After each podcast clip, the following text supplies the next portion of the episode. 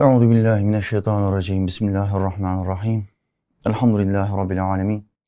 Ve salatu vesselamu ala rasulina Muhammedin ve ala alihi ve sahbihi ecmaîn.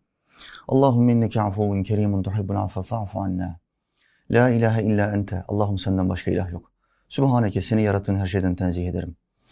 İnni kuntu minez zalimin. Muhakkak ki ben nefsine zulmedenlerden oldum. Rabbena atina. Rabbim bize ver. Fid dünya haseneten. Dünyada iyilikler ver. Ve fil ahirete haseneten. Ahirette de iyilikler ver. Ve qina azaben nar. Bizi ateşin azabından koru. Rabbena ufili. Rabbim beni affet. Ve li valideyye. Anamı babamı affet. Ve lil müminine. Bütün müminleri affet. Yevme yekumul hisab. O şiddetli hesap gününde. Rabbi a'udu bike min hemezati şeyatin. Rabbim vaaz vereceğim şeytanların dürtmelerinden sana sığınırım. Ve a'udu bike rabbe yahdurun. Ve onların yanımda hazır bulunmalarından da sana sığınırım. Rabbi şrahli sadri. Allah'ım şu göğsüme çok genişlik ver. Ve yessirli emri. Yapacağım şu güzel işi bana kolaylaştır. Ve ahlul ugdeten min lisani. Şu dilimdeki düğümü çöz Allah'ım. Yefkahu kavli. Ki insanlar kelimelerimi çok kolay anlasın. Amin ya mu'in bi hurmeti Taha ve Yasin. Yerleri ve gökleri aletsiz yaratan Allah'ımıza yarattıklarının nefesleri adedince hamdü sana olsun. O Allah ki Adem'in Allah'ı, Şiit'in, İdris'in, Nuh'un Allah'ı, Hud'un ve Salih'in Allah'ı, İbrahim'in, Lut'un, İsmail'in Allah'ı, İshak'ın, Yakub'un ve Yusuf'un Allah'ı, Eyyub'un Allah'ı, Şuayb'ın, Musa'nın ve Harun'un Allah'ı, Davud'un, Süleyman'ın, İlyas'ın ve Elyasa'nın Allah'ı, Yunus'un, Zekeriya'nın, Yahya'nın ve İsa'nın Allah'ı ve adı dört kitapta ölmüş olan Efendimiz Muhammed'in Allah'ı sallallahu aleyhi ve sellem. Allah'ımızın bütün peygamberlerine selam olsun. Bu akşam Rabbim nasip ederse Rum suresinin başındaki 4-5 ayeti kerimeyi size okuyacağım. Bu ayetlerin özelliği ne? Bu ayetlerde iki tane Kur'an mucizesi var. Gaybe da, gayba dair iki tane mucizeyi Allah Teala Hazretleri bize bildiriyor. Bir nevi meydan okuma. Bu kitabın, bu Kur'an denilen kitabın insanların bir kısmı tarafından cahilane araştırma yapmayan, kolaya kaçan, inkar et kurtul mantığıyla hareket eden bir kısım cühela takımı tarafından bu kitabın insan yazımı olan bir kitap olduğu iddiası var. Bu kitabı Allah göndermedi, Allah yazmadı, yazdırmadı, insan yazdı. Muhammed uydurdu bu kitabı diye e, zırvalar serdeden ateist kesim, deist kesim yahut da komünist kesim, İslam düşmanı kesimler tarafından böyle bir iddia var. Bu kitabın insan yapımı bir kitap olduğuna dair. Bu okuyacağım beş ayet içinde iki tane ilahi kudret göstergesi, gaybe dair iki bilgi bu kitabın insan yapımı değil, Allah yapımı bir kitap olduğu hakkında net deliller ortaya koyuyor. Bir meydan okuma ortaya koyuyor. İnşallah bu akşam bunları okuduğumuzda idrak ettiğimizde Kur'an'ımıza olan imanımız ve Kur'an'ın tabi olmamızı farz kıldığı peygamberimize olan imanımız Allah'ın selamı üstüne olsun. Çok daha fazla artacaktır. Euzu billahi mineşşeytanirracim. Bismillahirrahmanirrahim. Gulibetir Rum فِي أَدْنَى الْأَرْضِ وَهُمْ مِنْ بَعْدِ غَلَبِهِمْ سَيَغْلِبُونَ. فِي بِضْعِ سِنِينَ لله الأمر من قبل ومن بعد ويومئذ يفرح المؤمنون. بنصر الله ينصر من يشاء وهو العزيز الرحيم صدق الله العظيم Muhakkak yüce olan Allah'ımız kudretli olan Allah'ımız doğru söyledi. Mevlamız şöyle buyurdu Rum suresinin başında. Gulibetir Rum. Rum ehli mağlup oldu. Savaşı kaybetti. Rumlular biliyorsunuz Bizanslılar. Üç tanrıya iman eden insanlar, Hristiyanlar. Bunların karşısında mücadele ettikleri grup kim? Persliler. Ateşe tapanlar yani müşrikler. Tıpkı Mekke Arapları gibi 360 tane farklı puta tapan Mekke Arapları gibi Allah'tan başka herhangi bir şeye tapana ne deniyor İslam'a göre? Putperest. Ateşe de tapsa, toprağa da tapsa, heykele de tapsa bu kişiye putperest deniyor. Üç tanrıya tapanların yani Hristiyanların karşısında savaştıkları grup kim? İranlılar. Eski ismiyle Persliler. Ateşe tapan mecusi bir grup. Bu iki grup savaş yapıyor. Şimdi Allah'ımız Rum suresi ikinci ayetinde geçmişe dair bir bilgiyi bize veriyor. Geçmişte ne oldu? Şimdi Rumlular yani Hristiyanlar Perslilerle, putperestlerle yaptığı savaşı kaybettiler. İslamiyete göre bir Müslümanın akidesinde, Kur'an-ı Kerim'in e, ehli kitap hakkında bahsettiği ayeti kerimelere göre putperestlerden her zaman bize daha yakındır. Bir, Yahudiler, onlardan daha yakındır Hristiyanlar. Üç Tanrı inanışına sahip olmasına rağmen ve Yahudiler iki Tanrı inanışına sahip olmalarına rağmen bize putperestlerden çok daha yakındırlar. Daha merhametlidirler. Ne kadar kitaplarını tahrif etmiş olsalar da İslam'a daha yakındırlar. Müslüman olma ihtimalleri putperestlerden daha fazladır. Bundan dolayı müminler savaşı Hristiyanlar kaybettiği için üzülüyorlar. Müşrikler ne, ne yapıyorlar? Geliyorlar müminlerin karşısına. Ve diyorlar ki işte sizin putperest dediğiniz, müşrik dediğiniz Persliler, ateşe tapan Persliler, Hristiyanlarla, kitap gönderilmiş olan Hristiyanlarla, onlar da kitap ehlidir. Savaş yaptılar. Ve savaşı kim kazandı? Bizim gibi putperestler kazandı. Hani sizin Allah'ınız? Eğer Hristiyanlar doğru yolda olsaydı, onlar da ehli kitap olsaydı, Allah'ın indirdiği bir kitaba tabi olmuş olsalardı, onlara Allah yardım etmez miydi? Bu savaşı Hristiyanlar kazanmaz mıydı? Diye müminlerle, sahabelerle ve Efendimiz Aleyhisselam'la alay ettiler. Alay edince Allah Teala Hazretleri bu olmuş olan vakıyayı anlatan Guribetir Rum ayetini indirdi. Peşinden gelecekte olacak olan bilgileri bildirdiği diğer ayetleri indirdi. Biliyorsunuz gayb iki türlüdür. Bir yaşanmış olan, geçmişte olan, birçoğunun bilmediği, geçmişte olan meseleler. Buna gayb denir. O bilmiyor olabilir, başka bir başkaları o olaya şahit olmuştur. O olayı anlatır ya da o olayı kaleme alır, yazar. Buna gaybın ortaya çıkması denir. İkinci gayb en zor olandır, gelecekte olan. Sadece ve sadece Allah'ın bildiği ve dilediğine öğrettiği gayb. Bunu sadece dilediğini öğretir. Gaybın anahtarları Allah'ın indindedir. indindedir. Ona kimseyi ortak koşmaz diyor Mevla Teala Hazretleri. Biz gaybı peygamberlerimizden dilediğimize bildiririz. Ayeti de dilediklerine, diledik, dilediği peygamberlere bu gayb bilgisini bildireceğini beyan eden ayetlerdendir. Dolayısıyla şimdi ikinci ayette Allah olmuş olan bir olayı bize söyledi. Evet, Rumlular mağlup oldular, putperestler galip geldiler. Hemen peşinden Allah Teala Hazretleri bir şey söylüyor. Fi ednel erdi. Bakın bu da geçmişe dair, dünyanın yaratılışına dair gaybi bir bilgi veriyor. Nerede mağlup oldular? Fi ednel erdi. Zeminin, dünya arzının fi edne en aşağı yerinde. Burada yine bir Kur'an mucizesi var. Yine insan yapımı olmadığına dair net bir delil var. İki delil ben size vaat etmiştim. İki delilden bir tanesi Rum suresi 3. ayettir. Onlar savaş yaptılar. Evet putperestler kazandı. Savaş yaptıkları yer neresi? Bu jeolojik bir bilgi. Allahü Teala Hazretleri diyor ki savaş yaptıkları yer fi ednel ardi. Arzın, dünya zemininin en aşağı, en çukur yeri. Yaptıkları yer neresi? Filistin ile Suriye'nin kesiştiği Lut Gölü havzasında bir bölge. Lut Gölü havzası etrafında bir yerde bu iki ordu savaşa girdi. Neden Allah Teala Hazretleri bu ayette dünyanın en alçak yeri olarak orayı zikrediyor? Lut Gölü çevresini, havzasını zikrediyor. Bunu, bunu kim bilebilir? Bunu okuma yazma bilmeyen bir peygamber Muhammed Aleyhisselam nereden bilebilir? Daha önceki hiçbir kitapta dünyanın en alçak yeri, en çukur yeri şurasıdır diye bir ifade yok. Sadece bu kitapta var, Kur'an'da var. Bu jeolojik bilgiyi Muhammed Aleyhisselam'a kim vermiş olabilir? Hiçbir e, araştırma, hiçbir coğrafi bilgisi yok Muhammed Aleyhisselam'ın. Okuma yazması bile yok. Dünyanın en alçak yerinin bugün o bahsedilen mer e, merkez yer Lut Gölü Havzası deniz seviyesinden 400 metre aşağıdadır. Normal deniz seviyesinin 400 metre aşağısı. Filistin'le Suriye'nin kesiştiği bir bölge.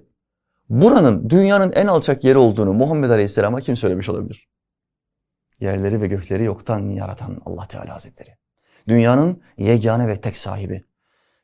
Kainatı, trilyon tane galaksiyi örneksiz yaratan Allah Teala bildirmiş olabilir. Bunun başka hiçbir izahatı yoktur.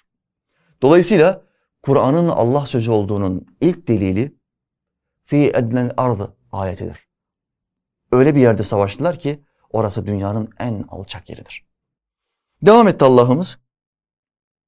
وَهُمْ مِنْ بَعْدِ غَلَبِهِمْ seyaglibun. Onlar mağlubiyetlerinden sonra muhakkak galip gelecektir. Seyaglibun. Onlar gelecekte galip gelecek. Bir kelimenin başında se varsa gelecekte olacak demektir Arapçada. Seyaglibun o Rumlular var ya şimdi mağlup oldular ya putperestlere. Onlar bu mağlubiyetlerinden sonra galip geleceklerdir. Niye Allah Teala mağlubiyetlerinden sonra galip geleceğini söylüyor? Yani mağlubiyet kelimesini niye zikrediyor burada?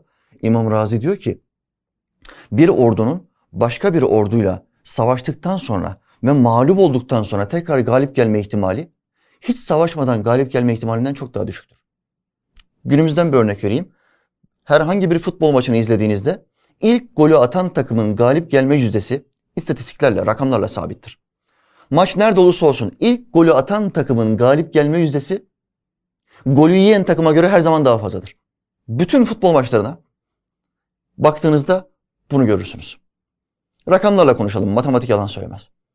Dolayısıyla iki ordu savaşmış. Putperestler ve Hristiyanlar. Hristiyanlar savaşı kaybetmişler. Mağlubiyetlerinden sonra Hristiyanlar galip gelecektir diyor Allah Teala Hazretleri. Yani normal bir şey değil. Çok zor olan bir şeyi onlar yapacaklar. Ve Persler özgüveni kazanmışlar. Karşı tarafın ganimetlerini almışlar. Onları mağlup etmişler. Bir dahaki savaşa 1-0 2-0 önde başlayacaklar. Biz sizi zaten yenmedik mi diyecekler. Bu bunlara rağmen bütün bu 2-0'lık 3-0'lık mağlubiyet durumuna rağmen onlar maçı 4-3 çevirecekler diyor. Allahü Teala geleceğe dair bir bilgi veriyor kardeşler. Bakın Kur'an'da geleceğe dair verilen bilgilerin tamamı meydan, meydan okumadır. Bu kitap Allah kelamı mı, insan kelamı mı olduğuna dair daha insanlar yaşıyorken yalanlanabilmesi adına bir meydan okumadır. Bu kitabın Muhammed'in uydurduğunu söylüyorsunuz sallallahu aleyhi ve sellem.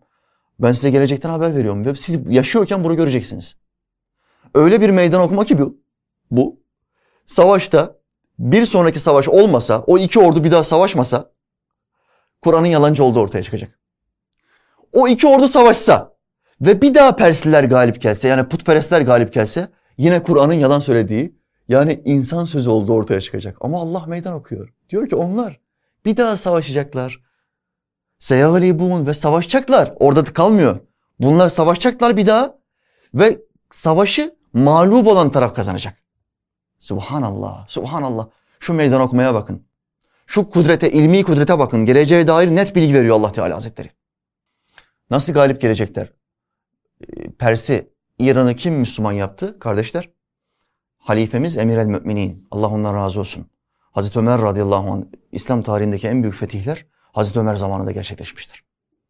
Kudüs'ün fatihi halifemiz Ömer radıyallahu anh'tır. Bakın Muhammed aleyhisselamın vefatından beş sene sonra Efendimiz aleyhisselam Hendek gazasında Kudüs'ün fethini, Suriye'nin fethini, İran'ın, Pers'in fethini müjdelemedi mi?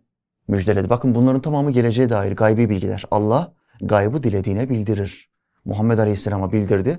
Suriye'nin fethini de, Kudüs'ün fethini de, Pers'in fethini de ve en son neyin? İstanbul'un fethini de Muhammed Aleyhisselam söyledi mi söylemedi mi? Söyledi. Hepsi vuku buldu mu? Vuku buldu. Daha beş sene. Muhammed Aleyhisselam vefat ettikten beş sene sonra Hazreti Ebu Bekir e, mürtetlerle falan çok uğraştı. Çok savaşlar yaptı. Zaten iki yıl sürdü hilafeti. Ondan hemen sonra halifemiz Ömer radıyallahu anh geldi. Allah o ikisinden razı olsun. Genişlememiz, İslam devletlerinin genişlemesi ve dünyaya yayılması halifemiz Ömer döneminden sonraya denk gelir. Tam beş sene sonra Kudüs'ü bir tek kılıç darbesi atmadan teslim aldı. Ordusunun başına Ebu Ubeyde bin Cerrah'ı tayin etti kumandan olarak. Gittiler Kudüs'ü anahtarını teslim aldılar. Teslim almadan önce Kudüs'ün liderleri dedi ki savaşmayacağız biz size teslim olacağız. Siz kan dökmezsiniz, adilsiniz. Biz sizin peygamberinizi de biliyoruz. Bir şartımız var. Halife buraya gelsin. Anahtarı ona teslim edelim. Kudüs'ün anahtarlarını teslim edelim. Kudüs'ün sahibi siz olun. Biliyoruz ki bütün inanışlardaki insanlara karşı burada adaletle davranacaksınız. Dediler. Halifemiz Ömer radıyallahu anh Kudüs'e kadar gitti ve Kudüs'ü teslim aldı. Beş yıl sonra Muhammed Aleyhisselam'dan beş sene sonra Kudüs'ü teslim aldık. Sonra yüzlerce yıl sonra Haçlılar sefer düzenlediler. Kudüs'ü işgal ettiler. 70 bin Müslümanı katlettiler. 15 bin kadar Yahudi'yi katlettiler. 85 bin sivil. Hristiyanlar bir yere girdiği zaman hani o okyanus ötesinden İslam'ı tahrif eden, ayetlerin bir kısmını reddeden sahte peygamber, sahte İsa Diyor ya Haçlıların sizin ülkenizi işgal etmesi kötü bir şey değil. Onlar sizin karınıza, kızınıza, namusuna iliş, namusunuza ilişmezler. Bırakın, bırakın geçsinler. Diyor ya o sahte peygamber. Haçlı ordularının işgal ettiği yerlere bak. Hiç mi senin gözünde ibret yok? Hiç mi tarih bilgin yok? Bu adamlar nereye girdiyse kan döktüler, katliam yaptılar, tecavüz yaptılar. Nereye girdilerse. Hiç mi bakmıyorsun? Kudüs'e girdiler Haçlı sefer. İlk, ilk Haçlı seferinde Kudüs'e girdiler. 85 bin sivil öldürdüler. Ve Kudüs Hristiyanların oldu. Sonra belli bir zaman dilimi sonra Allahü Teala Kudüs'ü bir daha fethetmeyi kumandanımız bir Kürt kumandan Selahaddin Eyyubi nasip etti. Kudüs'ü fethetti. Hiçbir sivile dokunmadı. Hristiyan ya da Yahudi fark etmez. Orada ibadet yapmasına izin veriyorum. Herkes orada özgürce ibadetlerini yapacaklar. Çünkü burası üç dinin de çok özel ve mübarek kabul ettiği bir mekan olduğu için kimseye bunu yasaklayamam dedi. Adil bir şekilde hükmetti. Sonra Yahudilerin gelip işgal etmesi olayını biliyorsunuz zaten. Yüzyıllar içinde Yahudiler geldiler, adam taşıdılar ve Kudüs'ü işgal ettiler. Bugünkü Filistin zulmü, bugünkü Filistin halkına yapılan soykırım Yahudi ürünüdür. Yahudiler Amerika'dan aldığı, aldıkları destekle Müslümanlara soykırım yapmaya devam ediyorlar. Allahü Teala Hazretleri onların burnunu dünyada da ahirette de yerde sürtsün. Onlara destek veren ne kadar ülke varsa, soykırımı reddetmeyen, soykırımı destekleyen ne kadar kafir devlet varsa hepsini dünyada ve ahirette helak etsin. Amin ya mu'in. Şimdi Allahü Teala Hazretleri böyle meydan okuyor. İşte o halifemiz Ömer radıyallahu an yine ordusunu bu Perslilere gönderiyor. Halife olduktan sonra bir ordu kuruyor. İran'a savaş edeceksiniz. İran İslam'ı kabul edinceye kadar savaşacaksınız diyor. İran'a ordumuz, İslam ordusu hücum ediyor ve savaşı bizimkiler kazanıyorlar. Ganimetleri topluyorlar. Askerlerimiz, sahabeler ve tabi'in Medine'ye geri dönüyorlar. Halife Ömer onları karşılıyor. Fakat bir bakıyor hepsinin üzerinde Pers elbiseleri. Alımlı, pahalı, zengin işi, gösterişli Pers elbiseleri, putperestlerin elbiseleri. Halifemiz Ömer'in adetidir. Allah ondan razı olsun. Bütün askerlerine teker teker hal hatır sorardı. Hikayelerini dinlerdi. Ne yaptın, ne ettin? Savaşın hangi cephesindeydin? Kaç kişiyle çarpıştın? Kaç kişiyi öldürdün? Teker teker. Bütün askerlerle ilgilenir. Bu kadar ilgili bir komutan. Halife. Fakat o elbiselerle gördüğü için hiçbirinin yüzüne bakmıyor, evine çekiliyor. Sahabe üzülüyor, kırılıyor. Oğlu Abdullah İbni Ömer'e, Allah ondan razı olsun. Diyor ki ya halife bize hiç böyle davranmazdı, niye böyle yaptı? Git babanla bir konuş, bir yanlışımız varsa düzeltsin. Bizi ikaz etsin, böyle bir hataya bir daha düşmeyelim. Abdullah İbni Ömer meseleyi sorunca, babasından cevabı alınca gidiyor ve o savaşçılara diyor ki siz kafirlere benzeyici elbiseler giydiğiniz için babam size hürmet etmedi. Babam sizinle muhabbet açmadı. Korktu.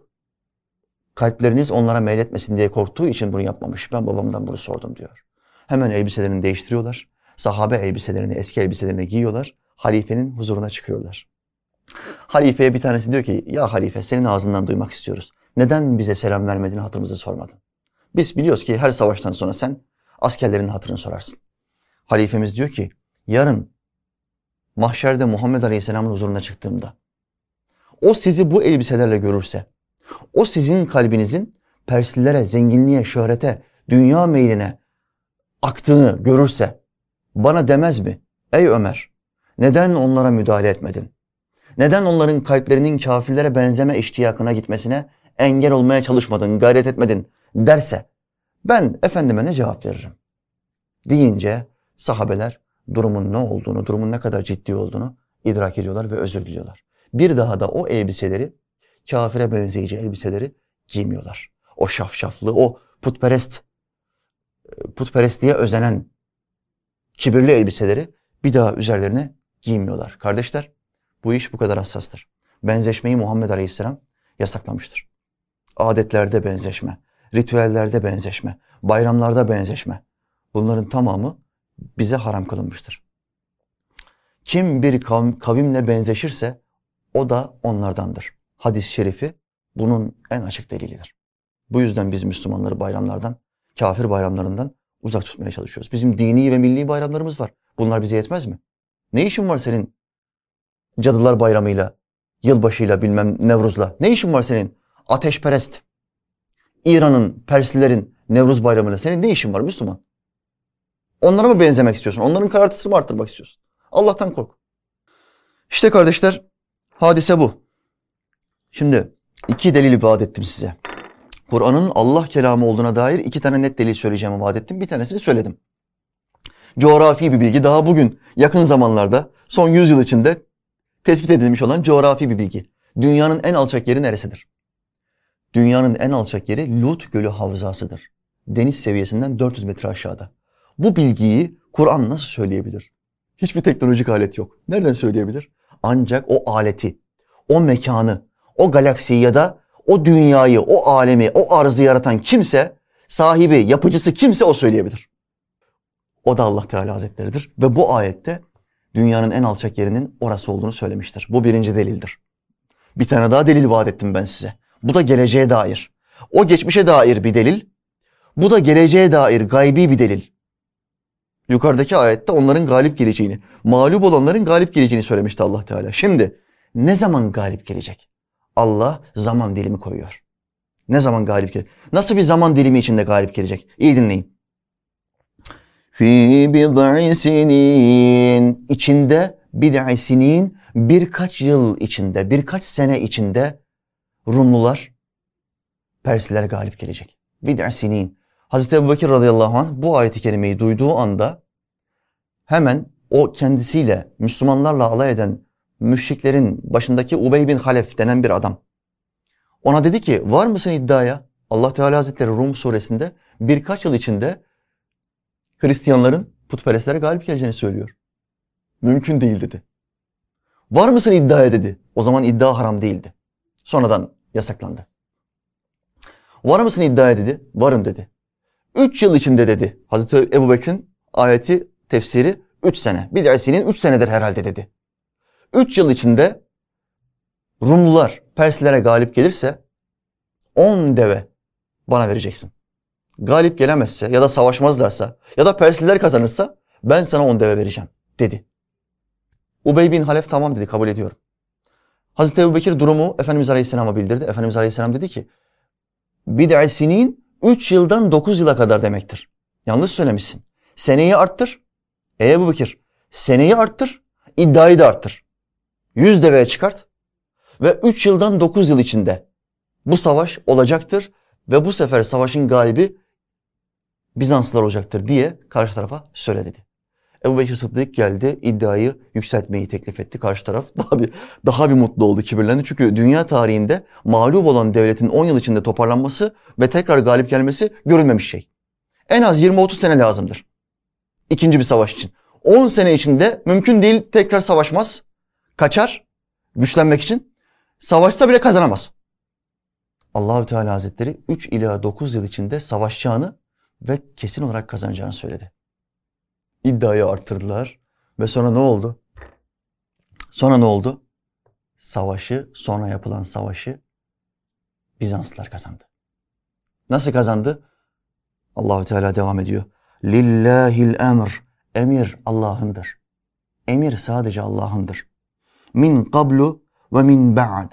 Önce de emir Allah'ındır, sonra da emir Allah'ındır. Şimdi dünyanın herhangi bir yerinde iki ordu savaştığı zaman bu Müslümanları ilgilendirsin ya da ilgilendirmesin. Bu iki ordunun bir tanesini bir tanesi galip gelecek. Galip gelecek ama kim tarafından galip gelecek? Kim bu iki ordudan bir tanesini galip getiriyor? Allahü Teala galip getiriyor. O izin vermedikçe asla hiçbir ordu diğer orduya galebe çalamaz. Emir Allah'ındır diyor. Persliler gururlanmasın, kibirlenmesin. Ben izin vermeseydim, ben Hristiyanları ve müminleri bu savaşla imtihan etmeyi murad etmeseydim, Persliler asla bu savaşı kazanmazdı, kazanamazlardı.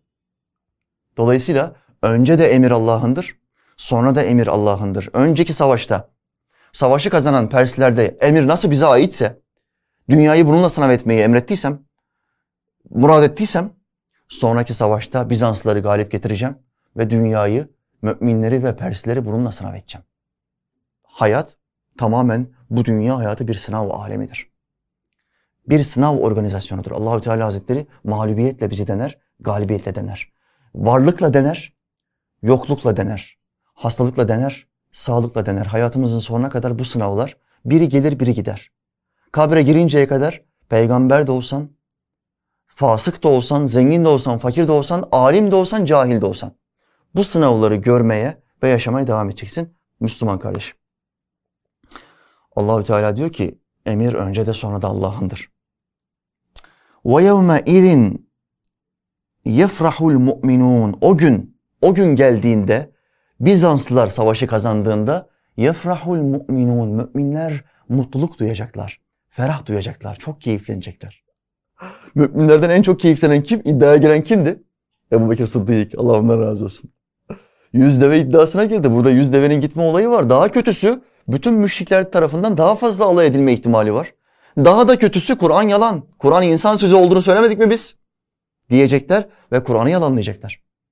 Müminler içinde en çok sevinen kim? Hazreti Ebu Bekir radıyallahu anh. Yüz deveyi kazandığı iddiada. Çünkü o gün geldiğinde müminler çok mutlu oldular, çok keyiflendiler. Çünkü müminlerin keyiflenmesinin bir sebebi neydi? O gün tam Bizanslıların Perslere galip geldiği gün müminlerin de Bedir'de müşriklere galip geldiği günüydü. Aynı gün. Müminlerin o gün e, Bizansların galip geldiğini bilme ihtimali yok. Arada aylık mesafe var. Aylarca gidilecek mesafe var. Bilme imkanları yok. Ama Allahü Teala Hazretleri bakın Bedir Savaşı'nda galibiyeti bize veriyor. Emir Allah'ındır diyor. Lillahil emr. Emir Allah'ındır. Önce de sonra da. Dolayısıyla Bedir Savaşı'nda oku biz attık. Kılıcı biz savurduk. Duaları biz okuduk ama galibiyeti bize kim verdi? Kazanmamızı bize kim nasip kıldı? Allah Celle Celaluhu. Onun şanı ne yücedir. Bizansları galip getirdiği gibi bizi de Bedir Savaşı'nda galip getirdi. Bakın aynı gün galip getirdi. İşte iki orduyu, iki tane ehli kitabı galip getirdi. Müminler o gün çok sevindiler. Develerin tamamını Ebu Bekir Sıddık fakir fukaraya dağıttı, kesti. Bütün fakir fukaraya dağıttı develeri. Ondan zaten belli bir zaman sonra kumar iddia olayı yasaklanmış oldu. İşte kardeşler bir ayet daha okuyacağım. Bu Allah Teala Hazretlerinin biz mümin kullarına vermiş olduğu iki gaybi bilgi, Kur'an'ın kendi kelamı olduğuna dair iki net ve kesin delil. İki delil. Bu iki delil sana Kur'an'ın Allah sözü olduğu konusunda yeterli gelmiyorsa o kafanı kumda gezdirmeye, o kafanı kumda örtmeye ve orada kimse tarafından görülmediğini iddia etmeye devam ediver. Devam ediver. Güneş diye bir şey yok. Ben bir şey görmüyorum. Karanlıktan başka bir şey görmüyorum diyor ateist. Güneş diye bir şey yok diyor. Ya şu kafanı kumdan çıkartsana. Kafanı kumdan çıkart ve havaya bak. Gözlerin yorgunluktan ona bakamayacak. Birkaç saniye bile bakamayacak gözlerin. Bu kadar basit. Kafanı kumdan çıkart ve delillere bak. Bir yerde bir araba varsa bu arabayı yapan bir fabrika vardır. Bir yerde bir fabrika varsa bu fabrikanın bir sahibi vardır. Bu fabrikanın işçileri vardır. O makineleri programlayan mühendisler vardır. Muhakkak var olmak zorunda. Olmak zorunda. Allah var mı? Olmak zorunda. Bir eser varsa eserin sahibi müessir olmak zorunda. Allah vacibül vücuttur. Olması zorunlu olan zattır. Mümkün değil. Bütün maddeler, hareket eden bütün maddeler kendisini hareket ettiren bir maddeye tabi olmak zorundadır. Fiziksel bir gerçektir bu. Fiziksel bir delil. Bütün maddeler, hareket eden bütün maddeleri hareket ettiren başka bir madde olmak zorundadır. Fizik kurallarında. Madem Allah'ın varlığına inanmıyorsun bari fizik kurallarına inan. Bir madde hareket ediyorsa muhakkak bunu hareket ettiren başka bir madde var. Tamam da silsile yoluyla en üst maddeye çık. O maddeyi de en tepedeki bütün o etkileşimi sağlayan maddeyi de hareket ettiren bir zat olmak zorunda. Akıllı, aklı olan, külli bir akla sahip olan bir zat olmak zorunda. Bütün bunları harekete geçiren biri olmak zorunda değil mi? Biraz düşünmen lazım gelmez mi? İşte bu deliller, bu e, akli ve ilmi bilgiler insanın şu dünya hayatında, şu sınav aleminde ebedi hayatını kurtarması, kurtarabilmesi noktasında kendisine ışık tutar. Allahü Teala bizi idrak eden, anlayan kullardan eylesin. Amin. Bu bu delillerde Allah'ın varlığı noktasında ilahlığı yaratıcıya vermezsen farklı ilahlar uydurursun. Mekkeli müşriklerin 360 tane ilahı vardı unutmayın. Bugün Hindistan'da 1 milyondan fazla ilah vardır. Eğer ilahlığı örneksiz yaratan Allah'a vermezsen senin metabolizman bu, senin senin kimyan bu. Allah sana ruh diye bir mekanizma verdi ve bu ruhun işi Allah'ı aramaktır. Yaratıcısını aramaktır. Devamlı surette onu arar, onu bulmak, ona kavuşmak ister. Daha dünya hayatında. Yanlış yönlendirilirse, batıl davalarda yönlendirilirse Allah'ı bulmak şöyle dursun. Allah'ın üstünü örter, başka ilahları ilah edinerek, başka tanrıları, başka putları ilah edinerek. Hindistan'da bir milyondan fazla tanrı var. Nereden çıktı bunlar? İnsanlar ürettiler. Dedemin tanrısı, dedemin dedesi de şu tanrıya tapardı. Bir milyondan fazla ilah ürettiler. Tanrı ürettiler. Bu sana ibret olarak yetmez mi? Müslüman kardeşim, çok sevdiğim bir dostum şu anda Antep'te bir film çekiminde Hindistan, Türkiye ortak yapımı bir film. Bir Amirhan filmi. Bu kardeşim filmde e, kötü bir dövüşçüyü oynuyor. Başrolün tam karşısındaki kötü adam oynuyor. Harika bir dövüşçü olduğu için bunu koymuşlar. Tabii çok iyi bir dövüşçü olmasına rağmen benim kadar iyi olamaz ama iyi bir dövüşçü. Bu kardeşim bana bir birkaç resim attı. Hocam dedi bak şu anda setteyim. Sette bir köşeye bir sandalye koymuşlar. Hintliler, Hinduistler bir sandalye koymuşlar. Sandalyenin üzerine çok temiz bir bez koymuşlar. Bezin önüne bir resim, bir fil tanrısı. Onların bir tanrısıymış hocam. Bir resim koymuşlar, sandalyeye yaslamışlar. Resmin hemen önünde elma, armut, muz, üzüm yani meyveler var resmin önünde. Dikkat ettim hocam diyor. Her sabah biz çekimlerden önce 8-10 tane Hintli onun karşısına geliyor, eğiliyorlar. Sonra secdeye gidiyorlar. Oraya bir ikram bırakıyorlar. Bir çikolata, bir meyve falan bir şeyler bırakıyorlar. Ee, ritüellerini yapıyorlar. Sonra çekimlere başlıyoruz. Her sabah bunu yapıyorlar. Bu insanlar bunu niye yapıyor kardeşler? Çünkü içlerinde o ruh mekanizması tapınma isteği onlarda husule getiriyor. Senin tapınman lazım. Senden çok daha büyük bir güç var. Senin gücünü aşkın bir güç var. Bu, bu olsa olsa senin bu putundur diyor. Dedenden gördüğün bu puttur diyor. Halbuki buna bir peygamber gitmiş olsaydı ya da kendisine gelmiş olan peygamberi dinlemiş olsaydı insan yapımı putlara değil yerleri ve gökleri örneksiz yaratan Allah'a tapmış olacaktı. Aldatıldı, yanlış yönlendirildi. Kandırıldı ve sahte bir tanrıya tabi oldu. Kardeşim diyor ki hocam diyor akşam diyor otelime giderken diyor Allah affetsin bir gün muz aldım diyor. Otele giderken yedim diyor. Beni gören Hinduistin bir tanesi dedi ki bak kafandan aşağı şimşek çakar. Sakın bir daha Tanrımızın yemeğini yeme. Kafandan şimşek çakar dedi diyor. Ben de ona dedim ki bu nasıl ilah? Yemeğe ihtiyacı olan ilah olur mu? Senin sohbetlerinden diyor çok şey öğrendim hocam. Ben ona dedim ki karnı acıkan bir ilah olabilir mi? Kullarının getirdiği gıdayla doyabilen bir ilah olabilir mi? İki, daha kötüsünü söyledim hocam diyor ona. Daha kötüsü. Bir tane daha döner tekme vurdum diyor.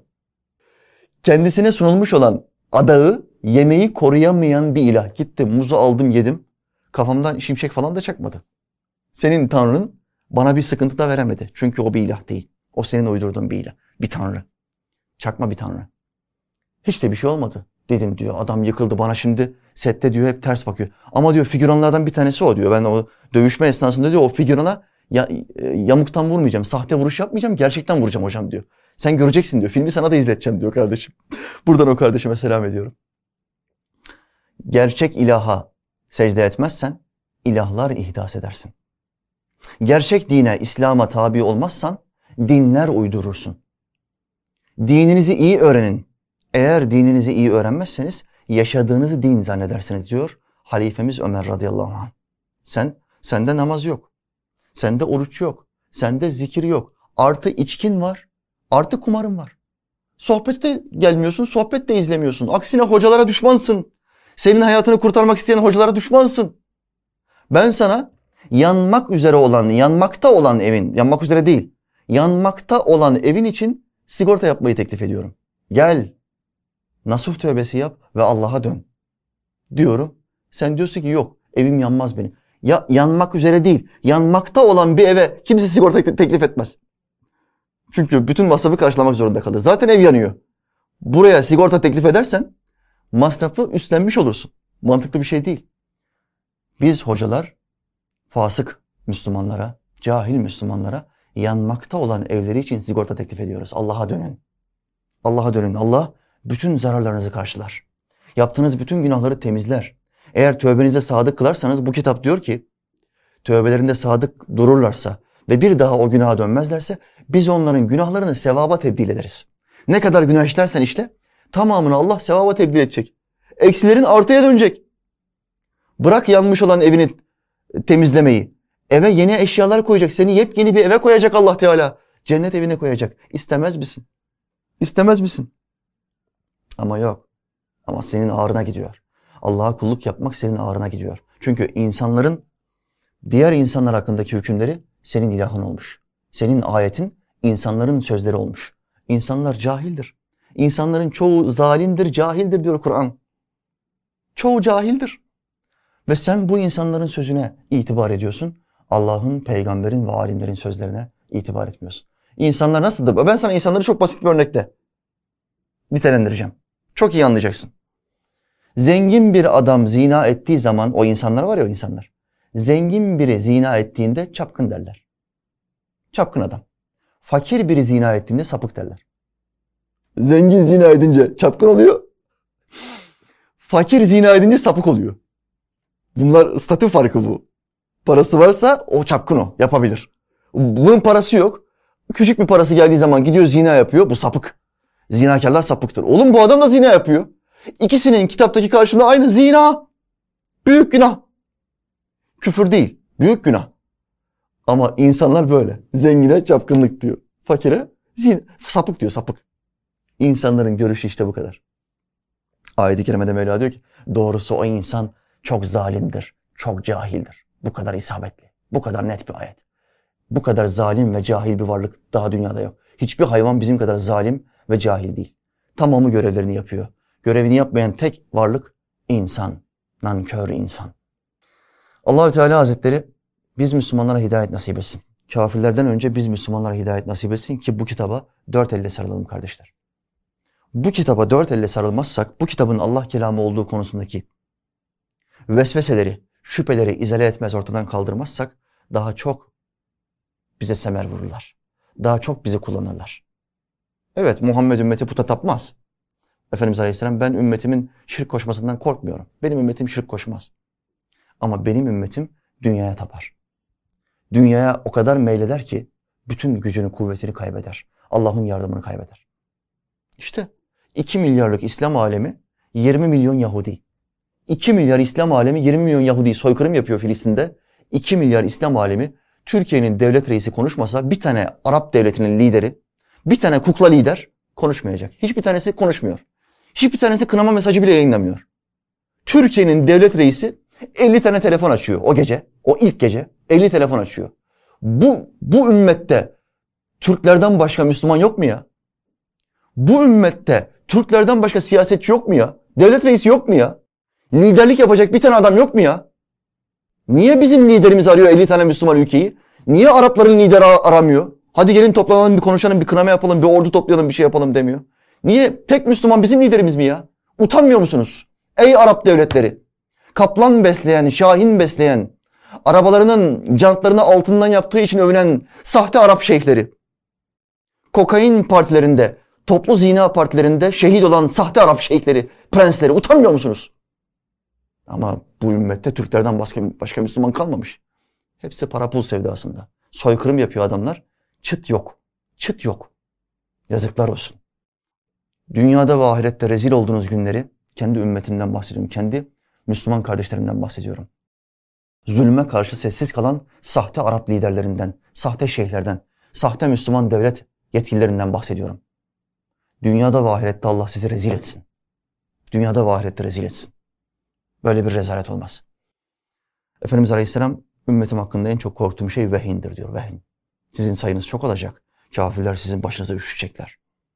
Bir çorbanın başına sineğin üş, sineklerin üşüşmesi gibi. Ey Allah Resulü bizim sayımız az mı olacak? O zaman ahir zamanda bizim sayımız az mı olacak ki bizim başımıza üşüşecekler? Hayır. Bilakis sizin sayınız çok olacak ama gücünüz olmayacak. Pısırık olacaksınız, korkak olacaksınız. Çünkü sizin kalbinizde vehin olacak, vehin. Vehin ne demektir? Dünya sevgisi, ölüm korkusu. Bu ümmetin en büyük tehlikesi, bu ümmeti bitiren, içten içe kanser hücreleri gibi bizi yok eden, imanımızı zayıflatan, ışığı söndüren vehin. Dünya sevgisi, ölüm korkusu. Ya sen nasıl Müslümansın ya? Müslüman ölümden korkar mı? Bir güvercin uçmaktan korkar mı? Bir kartal uçmaktan korkar, korkar mı? Atacağım seni havaya bak kartal. Kızdırma beni seni havaya atarım. Havaya atarım seni. Uçurumdan aşağı atarım seni bak kartal. Kanatları olan bir kuşa ölüm, uçurumdan aşağı atılmak korku verir mi? Mümin kanatları olan bir bireydir. bir kuldur. Öldüğü anda onun bütün bütün prangaları açılır. Özgür olur artık. Kainatta bir milyar galakside istediği gibi dolanır. Yorulmak yok. Bilet parası yok. Uçak bileti ayırtmak yok. İstediği yere gider. Mümin bundan nasıl korkar? Bakın bir olay getirdim. Amr bin As, İslam kumandanlarından bir tanesi. Amr bin As'ın son sözleri. Oğlu rivayet ediyor. Lütfen ibretle dinleyiniz. Abdullah bin Amr bin As radıyallahu anh der ki, Amr bin As'ın oğludur kendisi. Babam sık sık aklı başında ve dili dönerken ölümle karşı karşıya gelen kimsenin onu nasıl anlat, anlatamadığına, çevresindekilere onun özellikleri ile ilgili nasıl olur da bir şey söyleyemediğine şaşırıyorum derdi. Babamla bazen konuşmalarımızda aklı başındaysa, dili de dönüyorsa o ölüm sarhoşluğunda, o ölüm bitkinliğinde, hastalığında insanların çoğu yatağında hisseder. Artık bitkinim, vakit geldi. Benim gözümün önünde ölmüş olan 3-4 kişi artık beni hastaneye götürmeyin dedi mesela. Götürelim seni anne. Hayır götürmeyin ben burada gideceğim. Ruhumu evimde teslim etmek istiyorum dedi. Hissediyor yani. O ölüm anı. Aklı başındaysa, dili dönüyorsa nasıl ölümü anlatamadığına ben şaşırıyorum derdi. Babam diyor Abdullah İbni Amr bin As. Nihayet bir gün babam ölmek üzereydi. Yatağa düşmüş. Yalnız aklı başında olduğu gibi dili de dönüyordu. Hem aklı başında hem dili de dönüyor babamın. Kendisine babacığım sen vaktiyle aklı başında ve dili dönerken ölümle karşı karşıya gelen kimsenin onu nasıl anlatamadığını şaşarım derdin. Bu sözlerime karşılık babacığım bana şu cevabı verdi. Yavrum, yavrum, ölüm anlatılamayacak kadar büyük ve müthiş bir olay. Yalnız sana şu kadarını anlatayım. Vallahi şu anda sanki Rıdva Dağı omuzlarıma çökmüş. Bir dağ, Arabistan'daki bir dağ bu, büyük bir dağ. O dağ sanki omuzlarıma çökmüş diyor şu anda. Öyle bir ağırlık hissediyorum. Sanki ruhum iğne deliğinden geçiriliyor. Ee, beden iğne deliğinden geçer mi? İplik bile zor geçiriyorsun 8-10 denemeden sonra. Beden geçer mi? Geçmez. Ruhu nasıl geçireceksin? Ruhum sanki sıkıştırılıyor ve bir iğne deliğinden geçiriliyor. Vücuttan çıkması zor bir olay. Ruhun vücuttan çıkması. Sanki karnında bir diken ağacı kök salmış. Karnının içinde bir diken ağacı var ve yukarıdan ağzından çekmeye çalışıyor. Ruhun çıkış yeri ağızdır. Ağızdan çıkar. Ayak uç parmaklarından ağız yukarıya doğru getirilir. Bütün ölüm melekleri ruhu yukarıya kadar getirirler. Ağızdan çekip alansa Azrail Aleyhisselam'dır. Sanki diyor bir dikenli bir ağacı karnımdan yukarıya doğru çekiyorlar. Sanki gökler ile yeryüzü birleşmiş de ben ikisi arasında sıkışıp kalmışım. Gökler ve yerler birleş. Dünya tamamen daptar. Beni sıkıştırmış. Gökler ve yer. Yavrum benim hayatım şu üç döneme ayrılır. Şimdi ölüm halini biraz anlattı mı? Anlattı. Şimdi kendi hayatında pişmanlığı var. Pişmanlıkları var. Üç dönem diyor. Benim hayatım üç dönem ayrılır diyor. Önceleri Peygamber Efendimiz Aleyhisselatü Vesselam'ı öldürmek isteyenlerin en hırslısı bendim. Efendimiz'e en büyük düşmanlık edenlerden bir tanesi Amr bin As'tır. Allah'a şükürler olsun. Geç de olsa iman etmiştir. Ve İslam'a büyük katkılar olmuştur. Eğer o zaman ölseydim vay gidi başıma geleceklere. Ne olurdu? O anda ölseydi ebediyen cehennem. Vay gidi başıma geleceklere diyor. Sonra Allah beni İslam'a hidayet etti. Kalbimi çevirdi. Kalbimi feyizle, hidayetle doldurdu ve beni İslam'a sevk etti. Bu dönemde Muhammed Aleyhisselatü Vesselam en çok sevdiğim insan oldu. Bu İslam'ı bize kim getirdi? Bir peygamber. Bu peygamber bizim en sevdiğimiz insan olur. İslam'a girdiğimiz andan itibaren. Karımızdan, çocuğumuzdan, hanımımızdan daha çok onu severiz. O peygamber beni seriyelerin yani küçük, or küçük ordu birliklerinin başına geçirdi. Sorumluluk veriyor. Çok güveniyor ona ve orduların başına geçiriyor. Keşke o günlerde ölseydim de Peygamber Efendimizin hayır duasına nail olsaydım. O günlerde ölseydim şehit olmuş olacaktım. Ve Muhammed Aleyhisselam benim adıma dua etmiş olacaktı. Namazımı okulacaktı. Keşke o gün ölseydim diyor. Şimdi pişmanlığı geliyor. Bakın. Daha sonraki dönemde dünya işlerine daldık. Muhammed Aleyhisselam'ın vefatından sonra gittikçe yavaş yavaş yavaş yavaş Müslümanların kalbinde dünya sevgisi husule gelmeye başlıyor. Oradaki ihlas, peygamberimizin hayatındaki ihlas ortadan kalkıyor. Yavaş yavaş izale oluyor. Dünya işlerine daldık daha sonra. Bu yüzden Allah katında halin nice olur bilemiyorum evladım. Oğlu diyor ki bu sözleri söyler söylemez yanından kalkmaya fırsat bulamadan babam ölü verdi. Allah ona rahmet eylesin. Mevla Teala Hazretleri bütün sahabe efendilerimizin makamını Muhammed Aleyhisselam'ın yakınında etsin. onları Efendimiz Aleyhisselam'a komşu etsin.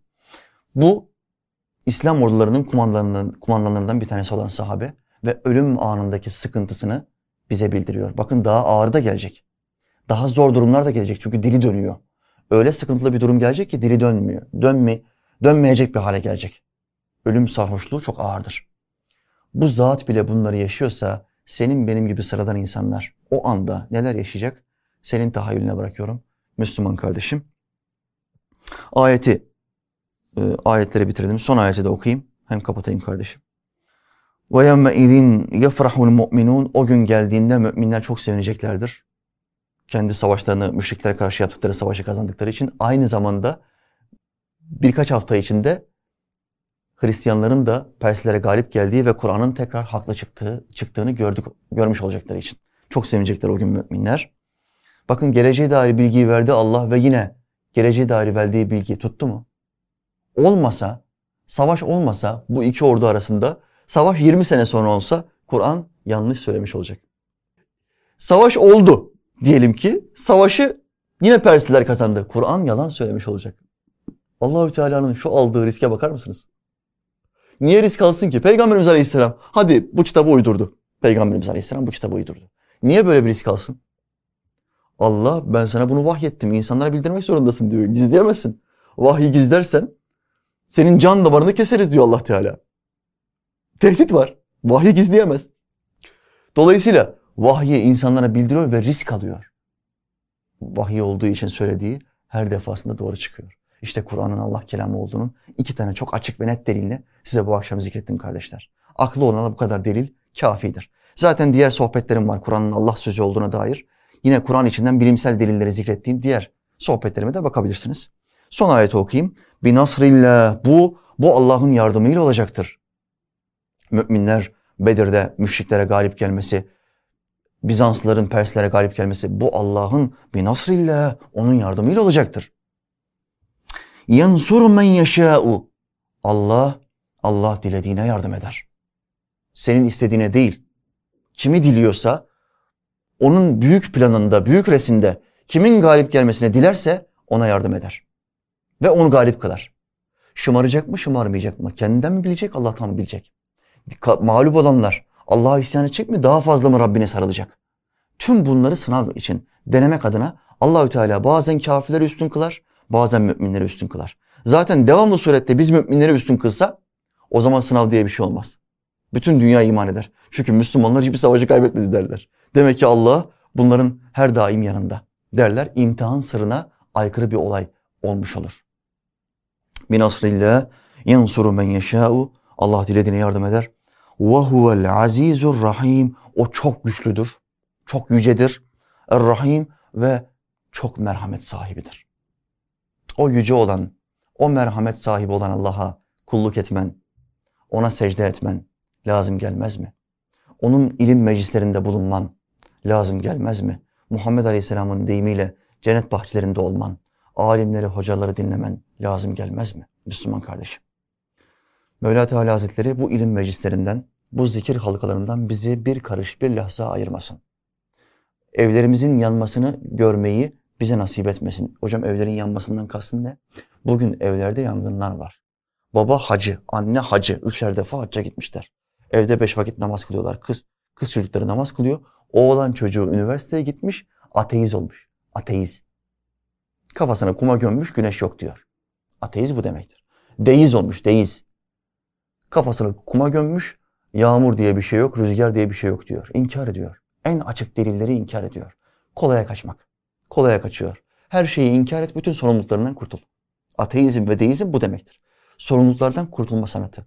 Bu yüzden her zaman söylerim, dünyada en kolay din ateizmdir, deizmdir. En kolay din budur. İdeolojiye din diyorum. Fark etmez insan yapımı bir ideoloji artık onu din haline getiriyor. Darwin'in dinine tabi oluyor. İslam'a tabi olmuyor musun? Muhammed Aleyhisselam'a tabi olmuyor musun? Ben dinlere tabi olmam. İnsan yapımı dinlere tabi olmam. E, tamam. Darwin. Akiden ne? İdeolojin ne? Evrim teorisi. Darwin. İnsan yapımı din. Darwin'in evrim teorisine tabi olmuşsun. Dedenin, dedenin, dedesinin, dedesinin, dedesinin bir maymun olduğunu iddia ediyorsun. Maymunun da dedesinin balık olduğunu iddia ediyorsun. Balık değişmiş, değişmiş, değişmiş. Maymuna dönmüş. Maymun da değişmiş, değişmiş, insana dönmüş. Subhanallah. Yüzlerce yıl geçti, binlerce yıl geçti. Hadi bir tane insan maymuna dönsün. Hadi bu kadar maymun geldi geçti. Bir tane maymun insana dönsün. Bir tane iskelet çıkartın ya. Bir tane iskelet çıkartın. Delil yok. Ama delil olmasa, olmaması bir şeyi ifade etmez. Sorumluluklardan kaçıyoruz. Bu sorumlulukları, bu İslam'ın verdiği sorumlulukları yüklenmek istemediğimiz için en kolayını inkar et kurtul. Evlere bugün ateş düşüyor. Allah bizim evlerimize bu ateşi düşürmesin. Bu gençlerimizi ateist, deist yapan sapkınlara Rabbim hidayet nasip etsin. Bunların planlarını bozsun. Kafirlerden destek alıyorlar. Dinsiz tarikatlardan destek alıyorlar. Ve yayınlar yapıyorlar. Videolar, müzik yayınları, cinsel içerikli yayınlar yapıyorlar. Ve gençleri buraya alıyorlar. TikTok denilen bir mesele var. Zeka seviyesinin çukura çukura indiği bir yer. Bir gün dedim ki benim e, profillerimin, TikTok profillerimin bir tanesini bana atın. Bu, ne var bu TikTok'ta bir bakayım dedim. Ne var? Facebook'u biliyorum, Instagram'ı biliyorum, YouTube'u biliyorum ama TikTok'u hiç bilmiyorum, girmedim. Bana dedim şifreleri verin bir gireyim bakayım ne var burada. İndirdim. İndirmemle silmem bir saati buldu. Arkadaşlar zeka seviyesi o kadar aşağıda ki artık alçak değil, alçak değil. Çukur, çukur. TikTok zeka seviyelerinin çukur olduğu yer. İnsanlar zıvanadan çıkmış. Eşcinsellik videoları tavan yap. En çok izlenenler eşcinsel olan erkek ve kızlar. Orada efemine tavırlarda bulunuyorlar. Garip garip haller yapıyorlar. Mide bulandırıcı haller. Ve en çok izlenenler bunlar. Cinsel içerikli. Kadınlar kendilerini pazarlıyor. Erkekler kendilerini pazarlıyor. Bunlar izleniyor. Zeka seviyesi, IQ seviyeleri yerlerde sürünüyor. Bir saat içinde sildim. Siz dedim ne yapıyorsunuz? Benim profilimi ne yapıyorsanız yapın. Benim videolarımı kardeşler paylaşıyor buralarda. Siz de orada paylaşın. Ama dedim ben bir daha oraya girmem. Bu kadar rezil bir yer. Allahü Teala bu bizim milletimize hidayet nasip etsin kardeşler. Bu gençleri, bu Z kuşağını, bu zombi kuşağı, ben Z kuşağına zombi kuşağı diyorum. Beyinleri alınmış genç nesli küfürle e, ilga ediyorlar, zehirliyorlar. Beyinlerini ifade ediyorlar, bozuyorlar. Kendi atalarına, kendi dinlerine, kendi ailelerine ve kendi devletlerine, milletlerine düşman ediyorlar. Bugün Z kuşağı kendi milletine, devletine ve atalarına düşman. Kendi diline düşman Z kuşağı. Nasıl düşman oldu bunlar? Sosyal medya içerikleri, algoritma bunları yönetiyor. O filmlerde gördünüz, Terminator filmlerinde falan gördünüz. Yapay zeka insanlara karşı makineler dünyaya ele geçiriyor ya. Alay ediyorsun ya böyle bir şey olur mu? Algoritma zaten şu anda dünyaya ele, geçirmiş, ele geçirmiş vaziyette. Algoritma. Facebook, Twitter, Instagram, YouTube. Senin tıkladığın yerden senin nelerden hoşlandığının farkına varıyor ve sana buna göre videolar öneriyor. Ve sen onu izlemek zorunda kalıyorsun. Devamlı önünde onlar. İslam'ı reddeden, İslam'a küfreden içerikler. Allahü Teala bunların planlarını baş yüz etsin, tuzaklarını başa çevirsin. Başa çevirsin. Bakın Amerika bundan 20 yıl önce yüzde 98'i Hristiyan olan Amerika. Ateist sayısı yüzde bir 20 yıl önce. Bugün Amerika'da ateist nüfus yüzde 10. Bundan 50 yıl sonra yüzde otuz ateist nüfus bekliyorlar Amerika'da. Yüzde otuz ateist. Neden? İnkar et kurtul. Zaten Hristiyanlık mantıklı değil. Mantığa oturtamıyorsun. Bir ilah değil, üç tane ilah olması mantıklarına oturmuyor. İnsanlar patır patır ateist oluyorlar. Aynı şeyi bütün dünyada yapmak istiyorlar. Dinsiz dünya. Merhametin olmadığı, sadece güçlülerin hayatta kalacağı, fakirlerin ve açların tamamının öldürülüp nüfusun azaltılacağı ve kaynakların çok rahat kullanılacağı az nüfuslu, bir milyar nüfuslu bir dünya istiyoruz. Dinsiz tarikatlar ve dinsiz e, küresel güçler bunu istiyorlar. Biz Müslümanlar buna müsaade etmemek için elimizden gelen her şeyi yapmak durumundayız kardeşler. Allah hepinizden razı olsun. Vaazımızı, hizmetimizi dinlediniz. Bir hidayet mesajı okuyayım ve kapatayım. Hocam, Allah Teala sizden razı olsun. Amin kardeşim. Bir arkadaşım vasıtasıyla sizi iki sene önce takip etmeye başladım. Ben ondan daha müptela oldum. Hayatımda o kadar çok şey değişti ki sizin vesilenizle. İnsanlara İslam'ı anlatan ehli sünnet hocaların videolarını tanıştır. Kimin neyden etkileneceğini bilemezsin. Kime neyin fayda vereceğini bilemezsin. Sen o hocadan etkilenmemiş olabilirsin. Yani tavrı, mimikleri, esprili anlatımı, giyim tarzı senin hoşuna gitmemiş olabilir ama başka bir arkadaşının çok hoşuna gidebilir. Başka bir arkadaşın senin ekolünü sevmeyebilir ama o gencin, o genç hocanın ekolünü sevebilir. Dolayısıyla sen gençlere bu videoları tavsiye et. Kimin nereden fayda sağlayacağını bilemezsin. Seni ilimde geçebilir, seni takvada geçebilir. Herkes herkesi geçebilir. Bak örnek ortada. Arkadaşım bana tavsiye etti. Ben ondan daha fazla müptela oldum diyor sohbetlerine. Tüm sohbetlerinizi en az üçer kez dinledim hocam. Dinledikçe öğrendim ve öğrenmeye devam ediyorum. Her takıldığım mevzuyu size buradan yazıyorum. Siz de beni aydınlatıyorsunuz. Namaza gevşekliğim vardı. Mesela sabah namazlarına kalkamıyordum. Şimdi elhamdülillah hiç sektirmiyorum. Sen sohbetlere aşina olursan, alışkanlık edinirsen bu sana istikrar sağlayacak. İlim aklına indikçe o ilmi yaşarsan, harekete geçirirsen kalbine iner. İlim artık akılda kalmaz, kalbine iner. İlim kalbe indiği zaman o ilim seni havaya kaldırır. Ezanı duyduğun anda, işittiğin anda, o saatin çaldığını duyduğun anda o ilim seni havaya kaldırır. Bu iman nurudur. Ezanı duyduğun anda yatakta duramazsın. Ayağa kalkarsın ve namazı ilk vaktinde kılarsın.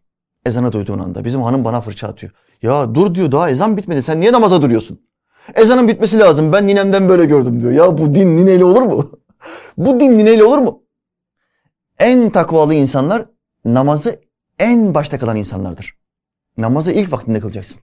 İlk vakti ne zamandır? Ezanı duyduğun anda namaza başlayacaksın. Bittiği anda değil. Ezanı bitirme. Ezanı işittiğin an vaktin girdiğini anladığın andadır. Sen kalite bir adamsan ezanı bitirmeden namaza dur. Benim hanımım gibi işte nenesinden, ninesinden duyduğu fetvaları aktaran birisi değilse seni takdir edecek hanımlar olacaktır. Onlar daha bilinçli, daha bilinçli hanım, hanımlardır. Kalite, takva namazı ilk vaktinde kılan Müslümandadır. Bunu unutmayın. Şimdi elhamdülillah sabah namazlarını sektirmiyorum hocam. Bu sabah namazdan sonra uyumadım. Bir cüzde Kur'an okudum. Nasıl huzurluyum anlatamam. Bakın İslam'a yönelmesine, yaptığı ibadetleri artırmasına hep bizim sohbetlerimiz vesile olmuş. Buradan hepsinden kopyala yapıştır oluyor. Kopyala yapıştır. Sağ tarafa boyuna yazıyor. Bu karı sen de almak istemez misin Müslüman kardeşim? O zaman vesile ol. Birilerinin hayatını kurtar. Birilerinin evindeki yangını söndür. Bana Allah'ı zikretmenin nasıl bir haz verdiğini siz öğrettiniz. Paylaştığınız dualar sayesinde Rabbimden nasıl istemem gerektiğini öğrendim. Zikretmeyi öğrenmiş. Dua etmenin yöntemini öğrenmiş kardeşim. Faiz belasına bulaşmıştım. Rabbime hamdolsun kurtuldum. Elhamdülillah. Rabbim size çok istediğiniz şehitlik makamını nasip etsin. Amin sevgili kardeşim. Rabbim gözlerinize şifa versin ve sizi başımızdan eksik etmesin. Amin sevgili kardeşim. Bu gözlere çok ihtiyacım var çünkü bu gözlerle yüz binlerce insanın sorunlarını çözüyorum, sıkıntılarını gideriyorum. Bu yüzden bu gözlerime çok dua edin Müslüman kardeşlerim. Rabbim ilk İslam filizlerini kalbinize nakşeden anneniz ve sizi zorla Kur'an kursuna gönderen babanızdan razı olsun. Bu kardeşim çok sohbetimi seyretmiş. Çünkü çok detay biliyor hayatım hakkında. Beni Kur'an kursuna babam zorla gönderdi ilk birkaç ayda. Zorla. Ben istemeden gittim. Rabbime hamdolsun. Keşke döverek gönderseydi. Zorla giderken üf püf ettiğimde keşke bana bir iki tane vursaydı. Bana nasıl bir nimet verdiğinin ben farkında değildim o zamanlar. Birkaç ay sonra ben anlamaya başladım. Birkaç yıl sonra çok daha fazla idrak ettim. Bilmiyorum Allahu alem belki bundan 5-10 sene sonra çok daha fazlasını idrak edeceğim. Annenizden babanızdan Rabbim razı olsun. Amin sevgili kardeşim. Her ikisinin de kabrini birer cennet bahçesi eylesin. Allah'ım sizden razı olsun hocam. Amin ya muin sevgili kardeşim. Allah senden de razı olsun. Mevla Teala Hazretleri bu yaptığımız hizmetlerden razı olsun. İnşallah ben ümit ediyorum önümüzdeki sohbeti, iki hafta sonra çıkacağım sohbeti bu stüdyoda değil, bu stüdyoda değil de yasaklar biraz daha rahatlar. 11'e 12'ye kadar alırlarsa yasakları belki de kaldırırlarsa gece yasaklarını mescidimde yaparım, Allah'ın evinde yaparım. Çünkü orada yaptığım sohbetler çok daha fazla haz veriyor, çok daha fazla keyif veriyor. Bir tekvando salonuna gitmek ve orada çalışmak gibi. Orada dövüş müsabakası yapmak gibi. Çok daha fazla odaklanırsın, kendini verirsin ve çok daha fazla güç depolarsın. Spor salonunda idman yapmakla. Evinde yapmak gibi asla olmaz. Vaazı da camilerde, mescitlerde, geniş alanlarda, halkın karşısında yapmak, böyle TV karşısında yapmak gibi olmaz. Bu yüzden ben ümit ediyorum iki hafta sonra inşallah mescidime geçerim. Orada size bu vaazı yapmaya, yine Berat TV ekranlarından e, nakletmeye, yansıtmaya devam ederiz. Allah Teala bize nasip etsin kardeşim. Son nefesimize kadar İslam'a hizmet etmeyi, aktarmayı, öğretmeyi, ücretsiz bir şekilde bu işi yapmayı bize nasip etsin. Amin ya mu'in. Ben buna karşı sizden bir ücret istemiyorum. Benim ücretim ancak beni yaradana aittir. Velhamdülillahi Rabbil alemin. El Fatiha.